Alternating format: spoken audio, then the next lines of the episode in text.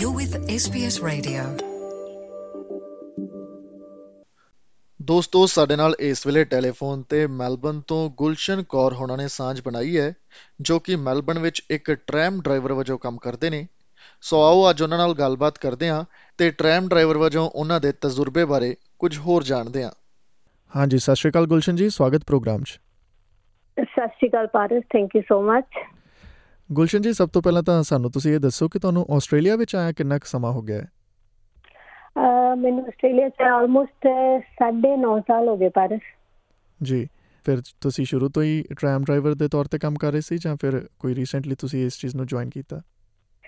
ਨਹੀਂ ਮੈਂ ਐਕਚੁਅਲੀ ਕਾਫੀ profession change ਕੀਤੇ ਆ ਜਿਵੇਂ ਮੈਨੂੰ ਬੜਾ ਸ਼ੌਂਕ ਆ ਡਿਫਰੈਂਟ ਡਿਫਰੈਂਟ ਚੀਜ਼ਾਂ ਨੂੰ ਐਕਸਪੀਰੀਅੰਸ ਕਰਨ ਦਾ। ਸਟੱਡੀ ਵਾਈਜ਼ ਤੇ ਜਿਵੇਂ ਮੈਂ ਡੈਂਟਲ ਹਾਈਜੀਨਿਸਟ ਆ। ਤੇ ਉਸ ਤੋਂ ਬਾਅਦ ਫਿਰ ਮੈਂ ਐਜ਼ ਅ ਮੇਕਅਪ ਆਰਟਿਸਟ ਪਿਛਲੇ 7-8 ਸਾਲਾਂ ਤੋਂ ਕੰਮ ਕਰ ਰਹੀ ਹਾਂ ਆਸਟ੍ਰੇਲੀਆ ਵਿੱਚ। ਤੇ ਟ੍ਰੈਮ ਡਰਾਈਵਿੰਗ ਤਾਂ ਮੈਂ ਰੀਸੈਂਟਲੀ ਜੁਆਇਨ ਕੀਤੀ ਹੈ ਲਾਈਕ 7 ਮੰਥਸ ਅਗੋ ਜੀ। ਤੇ ਕਿਸ ਤਰ੍ਹਾਂ ਦਾ ਐਕਸਪੀਰੀਅੰਸ ਜਾ ਰਿਹਾ ਫਿਰ? ਸੋ ਫਾਰ ਵਧੀਆ ਲੱਗਦਾ ਹੈ? ਹਾਂਜੀ ਬਹੁ- ਬਹੁਤ ਹੀ ਵਧੀਆ ਵੈਰੀ ਡਿਫਰੈਂਟ ਤੇ ਲਾਈਕ ਸ਼ੁਰੂ ਸ਼ੁਰੂ ਚ ਤਾਂ ਬਹੁਤ ਹੀ ਜਿਵੇਂ ਡਰ ਲੱਗਦਾ ਸੀਗਾ ਪਤਾ ਨਹੀਂ ਚਲਾ ਸਕਣੀ ਆ ਕਿ ਨਹੀਂ।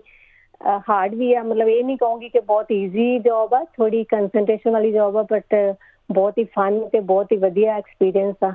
ਜੀ ਲੋਕਾਂ ਨੇ ਜਹਾਜ਼ ਚਲਾਉਂਦੀਆਂ ਕੁੜੀਆਂ ਦੇਖੀਆਂ ਟਰੱਕ ਚਲਾਉਂਦੀਆਂ ਕੁੜੀਆਂ ਦੇਖੀਆਂ। ਪਹਿਲੀ ਵਾਰੀ ਹੈ ਕਿ ਟ੍ਰੈਮ ਚਲਾਉਂਦੀ ਹੋਈ ਇੱਕ ਪੰਜਾਬੀ ਲੇਡੀ ਜਿਹੜੀ। ਪਹਿਲੀ ਵਾਰੀ ਦੇਖ ਰਹੇ ਆ ਕਿਉਂਕਿ ਵੈਸੇ ਟ੍ਰੈਮਾਂ ਦੇ ਵਿੱਚ ਅਸੀਂ ਬਹੁਤ ਦੇਖੀਦਾ ਕਿ ਗੋਰੇ ਗੋਰੀਆਂ ਜ਼ਰੂਰ ਚਲਾਉਂਦੇ ਹੁੰਦੇ ਆ ਟ੍ਰੈਮ ਪਰ ਕੋਈ ਪੰਜਾਬੀ ਬੈਕਗ੍ਰਾਉਂਡ ਤੋਂ ਟ੍ਰੈਮ ਚਲਾ ਰਿਹਾ ਉਹ ਵੀ ਇੱਕ ਲੇਡੀ ਤੇ ਬੜਾ ਹੀ ਵੱਖਰਾ ਲੱਗਦਾ ਹੈ। ਤੇ ਕਦੇ ਕੋਈ ਐਦਾਂ ਦਾ ਸਬਬ ਬਣਿਆ ਕਿ ਟ੍ਰੈਮ ਦੇ ਵਿੱਚ ਕੋਈ ਪੰਜਾਬੀ ਟੱਕਰਿਆ ਹੋਵੇ ਤੇ ਤੁਹਾਨੂੰ ਪੁੱਛਦੇ ਹੋਣ ਔਰ ਐਕਸਾਈਟਿਡ ਹੁੰਦੇ ਹੋਣ ਕਿ ਨਹੀਂ ਯਾਰ ਪੰਜਾਬੀ ਇੱਕ ਲੇਡੀ ਟ੍ਰੈਮ ਚਲਾ ਰਹੀ ਹੈ? ਹਾਂਜੀ ਹਾਂਜੀ ਬਹੁਤ ਅਹ, ਹੁੰਦੇ ਹੀ ਰਹਿੰਦੇ ਐਕਚੁਅਲੀ ਜੇ ਕੋਈ ਜਿਵੇਂ ਅਹ, ਪਿੱਛੇ ਪਿਛਲੇ ਹਫ਼ਤੇ ਚਲਾ ਰਹੀ ਸੀ ਤੇ ਉੱਥੇ ਖੜੀ ਸੀ ਸਿਟੀ ਵਿੱਚ ਤੇ ਉਹ ਬੱਚਾ ਆਪਣੇ ਮਮ ਨੂੰ ਦਿਖਾ ਰਿਹਾ ਸੀਗਾ ਕਿ ਵੇਵ ਕਰੋ ਮੰਮਾ ਉਹ Indian girl tram driver is Indian ਤੇ ਮੈਂ ਉਹ ਲੇਡੀ ਅੰਦਰ ਆਈ ਤੇ ਅੰਦਰ ਆ ਕੇ ਉਹਨਾਂ ਨੇ ਆਪਣੇ ਬੱਚੇ ਨੂੰ ਮੇਰੇ ਨਾਲ ਮਿਲਾਇਆ ਕਿ ਉਹ ਬਹੁਤ ਬੱਚਾ ਖੁਸ਼ ਆ ਕਿ ਇੰਡੀਅਨ ਗਰਲ ਜਿਹੜੀ ਆ ਉਹ ਟ੍ਰੈਮ ਡਰਾਈਵਰ ਆ। ਇਦਾਂ ਦੇ ਮਤਲਬ ਬਹੁਤ ਹੁੰਦੇ ਰਹਿੰਦੇ ਆ, ਜਿਵੇਂ ਕੋਈ ਜਾਂਦਾ ਆ ਟਰੱਕ ਦੇ ਕੋਈ ਲੰਘ ਰਿਹਾ ਹੁੰਦਾ, ਕਈ ਵਾਰੀ ਵਾਕਫ ਵੀ ਹੁੰਦੇ ਨੇ ਜਿਵੇਂ ਤੇ ਉਹ ਹਾਰਨ ਦਿੰਦੇ ਨੇ ਤੇ ਉਹ ਵਧੀਆ ਲੱਗਦਾ ਦੇਖ ਕੇ ਮੈਨੂੰ ਵੀ ਕਿ ਹਾਂ ਕੋਈ ਆਪਣਾ ਵੇਵ ਕਰਦੇ ਬੜੇ ਖੁਸ਼ ਹੁੰਦੇ ਆ। ਈਵਨ ਕਿ ਮੇਰੇ ਫਰੈਂਡ ਸਰਕਲ ਚ ਵੀ ਜਿਵੇਂ ਅੰਕਲ ਆਂਟੀ ਸਾਰੇ ਨੇ ਸਾਰੇ ਬਹੁਤ ਖੁਸ਼ ਹੁੰਦੇ ਨੇ ਤੇ ਕਹਿੰਦੇ ਨੇ ਕਿ ਅਸੀਂ ਜਦੋਂ ਵੀ ਸਿਟੀ ਜਾਂਦੇ ਅਸੀਂ ਲੱਭਦੇ ਹਾਂ ਕਿ ਤੈਨੂੰ ਦੇਖੀਏ ਤੂੰ ਟ੍ਰੈਮ ਚਲਾ ਰਹੀ ਆ ਬੜੀ ਸਾਡੇ ਲਈ ਪ੍ਰਾਊਡ ਦੀ ਗੱਲ ਆ ਸੋ। ਹਾਂਜੀ ਵੈਸੇ ਇੱਕ ਗੱਲ ਹੋਰ ਵੀ ਹੈ ਨਾ ਗੁਲਸ਼ਨ ਦੇਖੋ ਜਦੋਂ ਨਵੇਂ-ਨਵੇਂ ਆਸਟ੍ਰੇਲੀਆ ਆਉਂਦੇ ਆ ਤੇ ਬੜਾ ਅਜੀਬ ਲੱਗਦਾ ਹੈ ਕਿ ਸੜਕਾਂ ਦੇ ਉੱਤੇ ਗੱਡੀਆਂ ਦੇ ਨਾਲ ਕਾਰਾਂ ਦੇ ਨਾਲ ਇੱਕ ਰੇਲ ਗੱਡੀ ਵਰਗੀ ਇੱਕ ਟ੍ਰੈਮ ਤੁਰੀ ਜਾਂਦੀ ਹੈ। ਕਦੇ ਅ, ਪੰਜਾਬ 'ਚ ਜਾਂ ਫਿਰ ਜਿੱਥੋਂ ਤੁਹਾਡਾ ਪਿਛੋਕੜ ਹੈ ਉੱਥੋਂ ਕਦੇ ਕਿਸੇ ਨੇ ਸਵਾਲ ਕੀਤਾ ਕਿ ਟ੍ਰੈਮ ਚੀਜ਼ ਕੀ ਹੈ ਤੇ ਕਿਸ ਤਰ੍ਹਾਂ ਦਾ ਐਕਸਪੀਰੀਅੰਸ ਰਹਿੰਦਾ ਹੈ ਤੁਹਾਡਾ ਚਲਾਉਣ ਵੇਲੇ? ਹਾਂਜੀ ਹਾਂਜੀ ਜਦੋਂ ਅਹ, ਸਾਰੇ ਪਹਿਲਾਂ ਪਹਿਲਾਂ ਤੇ ਜਿਵੇਂ ਮੇਰੇ ਪੇਰੈਂਟਸ ਸੀ ਅਜੇ ਆਲਦੋ ਮੇਰੇ ਪੇਰੈਂਟਸ ਕੈਨੇਡਾ ਹੀ ਨੇ ਤੇ ਪਰ ਉਹ ਵੀ ਉਹਨਾਂ ਲਈ ਵੀ ਇੱਕ ਬੜੀ ਨਵੀਂ ਚੀਜ਼ ਸੀ ਕਿ ਮੈਂ ਟ੍ਰੈਮ ਚਲਾ ਰਹੀ ਆ ਤੇ ਸਾਰੀ ਉਹਨਾਂ ਨੇ ਦੱਸਿਆ ਜਿੱਦਾਂ ਵੀ ਰਿਸ਼ਤੇਦਾਰਾਂ ਨੂੰ ਮੇਰੇ ਕਜ਼ਨਸ ਨੂੰ ਸਾਰੇ ਮੈਨੂੰ ਫੋਨ ਕਰਕੇ ਪੁੱਛਦੇ ਨੇ ਅੱਛਾ ਕਿੱਦਾਂ ਚੱਲਦੀ ਆ? ਆਪੇ ਆਪੇ ਮੁੜ ਜਾਂਦੀ ਇਵਨ ਲਾਈਕ ਲਿਟਰਲੀ ਇੱਥੇ ਤੇ ਵੀ ਨਹੀਂ ਪਤਾ ਸਾਰਿਆਂ ਨੂੰ ਕਿ ਟ੍ਰੈਮ ਆਪੇ ਮੁੜਦੀ ਆ ਜਾਂ ਸਾਨੂੰ ਮੋੜਨੀ ਪੈਂਦੀ ਆ। ਨਹੀਂ ਇਹ ਵਾਕਈ। ਨਹੀਂ ਹੁੰਦਾ ਆ ਕਿ ਨਹੀਂ ਹੁੰਦਾ। ਸਾਨੂੰ ਇੱਥੇ ਵੀ ਨਹੀਂ ਪਤਾ ਸੀ ਐਕਚੁਅਲੀ ਇੱਥੇ ਵੀ ਇਹ ਕੁਐਸਚਨ ਬੜੇ ਨਾਰਮਲ ਆ। ਮੇਰੀ ਆਪਣੀ ਫੈਮਿਲੀ ਚ ਮੇਰੇ ਹਸਬੰਡ ਮੇਰੇ ਬ੍ਰਦਰਸ ਇਵਨ ਦੇ ਆਸ ਕੇ ਅੱਛਾ ਇਦਾਂ ਹੁੰਦਾ ਇਦਾਂ ਹੁੰਦਾ ਉਹਨਾਂ ਨੂੰ ਵੀ ਨਹੀਂ ਪਤਾ ਕਿ ਕਿੱਦਾਂ ਚੱਲਦੀ ਹੈ ਇੱਕ ਟ੍ਰੈਮ ਬਹੁਤ ਵਧੀਆ ਸਵਾਲ ਹੈ ਟ੍ਰੈਮ ਮੋੜਨੀ ਪੈਂਦੀ ਹੈ ਜਾਂ ਖੁਦ ਮੋੜਦੇ ਹੋ? ਅਸੀਂ ਮੈਨੂੰ ਲੱਗਦਾ ਸਾਡੇ ਸਰੋਤੇ ਵੀ ਜ਼ਰੂਰ ਜਾਣਨਾ ਚਾਹਣਗੇ ਕਿ ਟ੍ਰੈਮ ਮੋੜਨੀ ਪੈਂਦੀ ਹੈ ਜਾਂ ਮੋੜਦੇ ਹੁੰਨੇ ਹੋ? ਹਾਂਜੀ ਟ੍ਰੈਮ ਜਿਹੜੇ ਟ੍ਰੈਮ ਐਕਚੁਅਲੀ ਪਰ ਟਰੈਕ ਤੇ ਚੱਲਦੀ ਆ ਉਹ ਟਰੈਕ ਦੀ ਜਿਹੜੀ ਜੋ ਵੀ ਸਾਰਾ ਸਿਸਟਮ ਆ ਉਹਨੂੰ ਕੰਟਰੋਲ ਟ੍ਰੈਮ ਦੇ ਅੰਦਰੋਂ ਅਸੀਂ ਬਟਨ ਦੇ ਨਾਲ ਕਰਦੇ ਆ। ਜੇ ਉਹ ਬਟਨ ਜੇ ਅਸੀਂ ਰਾਈਟ ਜਾਣਾ, ਉਹ ਬਟਨ ਤੋਂ ਸਾਨੂੰ ਸਿਲੈਕਟ ਕਰਨਾ ਪੈਂਦਾ ਹੈ ਸਮ ਏਰੀਆ ਤੇ ਆ ਕੇ ਕਿ ਹੁਣ ਇਸ ਟ੍ਰੈਮ ਇੱਥੋਂ ਰਾਈਟ ਮੁੜੂਗੀ ਜੇ ਅਸੀਂ ਸਿੱਧੇ ਜਾਣਾ, ਜੇ ਅਸੀਂ ਬਾਈ ਚਾਂਸ ਉਸ ਟਾਈਮ ਤੇ ਸਾਡੀ ਕਨਸੈਂਟ੍ਰੇਸ਼ਨ ਖਰਾਬ ਹੋ ਗਈ, ਅਸੀਂ ਉਹ ਬਟਨ ਨੂੰ ਅੰਦਰੋਂ ਸਿਲੈਕਟ ਨਹੀਂ ਕੀਤਾ ਤੇ ਅਸੀਂ ਰਾਈਟ ਜਾਣਾ ਸੀਗਾ, ਤੇ ਅਸੀਂ ਰਾਈਟ ਨਹੀਂ ਜਾਵਾਂਗੇ ਕਿਉਂਕਿ ਸਾਡੇ ਥੱਲੇੋਂ ਟਰੈਕ ਚੇਂਜ ਨਹੀਂ ਹੋਏ ਰਾਈਟ ਜਾਣ ਲਈ, ਤੇ ਸਾਨੂੰ ਸਿੱਧੇ ਅਸੀਂ ਚੱਲ ਜਾਾਂਗੇ।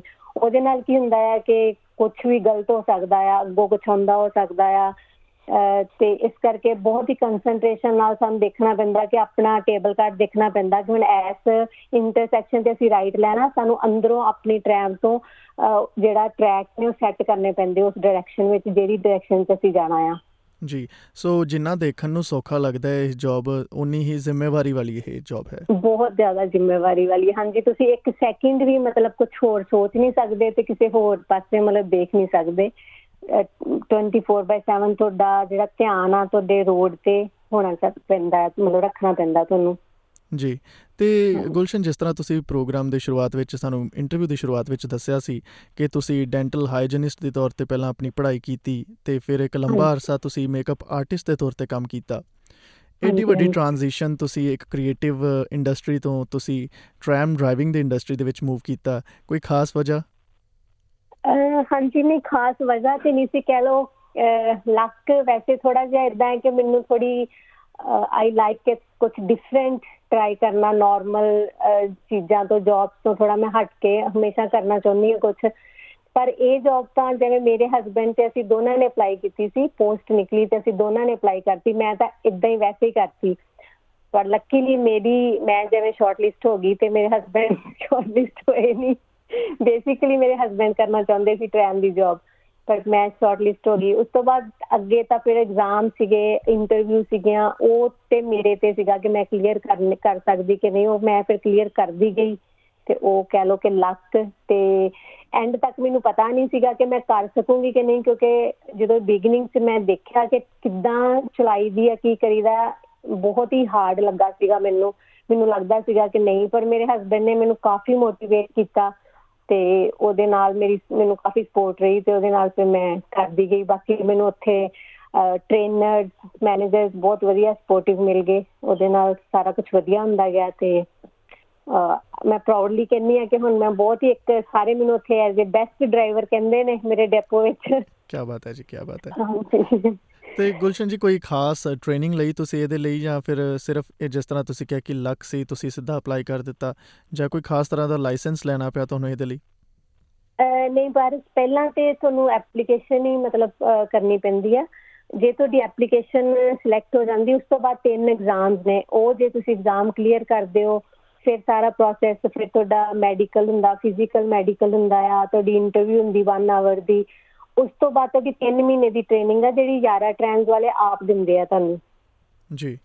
ਸੋ ਬੇਸਿਕਲੀ 3 ਮਹੀਨੇ ਦੀ ਟ੍ਰੇਨਿੰਗ ਤੋਂ ਬਾਅਦ ਵੀ ਇਦਾਂ ਨਹੀਂ ਆ ਕਿ ਤੁਹਾਡੀ ਜੌਬ ਪੱਕੀ ਹੋ ਗਈ ਹੈ 3 ਮਹੀਨੇ ਦੀ ਟ੍ਰੇਨਿੰਗ ਤੋਂ ਬਾਅਦ ਤੁਹਾਡੇ ਫਿਰ ਟੈਸਟ ਹੁੰਦੇ ਆ ਰੋਡ ਟੈਸਟ ਕੰਪਿਊਟਰ ਟੈਸਟ ਫਿਰ ਉਸ ਤੋਂ ਬਾਅਦ ਜੇ ਉਹ ਤੁਸੀਂ ਸਾਰੇ ਕਲੀਅਰ ਕਰਦੇ ਹੋ ਫਿਰ ਤੁਹਾਡੀ ਜੌਬ ਜਿਹੜੀ ਉਹ ਫਾਈਨਲ ਹੁੰਦੀ ਹੈ ਉਸ ਤੋਂ ਬਾਅਦ। ਜੀ ਸੋ ਕਹਿਣ ਦਾ ਮਤਲਬ ਹੈ ਕਿ ਟ੍ਰੈਮ ਡਰਾਈਵਰ ਬਣਨ ਦੇ ਲਈ ਵੀ ਇੱਕ ਵੱਖਰੀ ਜਰਨੀ ਦੇ ਥਰੂ ਤੁਹਾਨੂੰ ਜਾਣਾ ਪੈਂਦਾ। ਉਹ ਇੱਕ ਆਪਣੇ ਆਪ 'ਚ ਇੱਕ ਵੱਖਰੀ ਜਰਨੀ ਹੈ।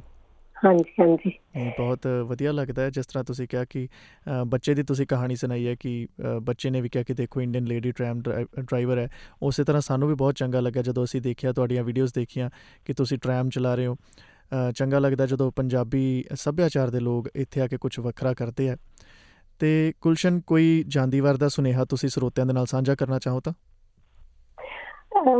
ਹਾਂਜੀ ਬਸ ਮੈਂ ਆਪਣੇ ਪੰਜਾਬੀ ਭੈਣਾਂ ਨੂੰ ਇਹੀ ਕਹਿਣਾ ਚਾਹੂੰਗੀ ਕਿ ਜ਼ਰੂਰ ਕੁਝ ਵੱਖਰਾ ਕੁਝ ਹਟ ਕੇ ਕੋਸ਼ਿਸ਼ ਕਰਿਆ ਕਰੋ ਕਰਨ ਦੀ।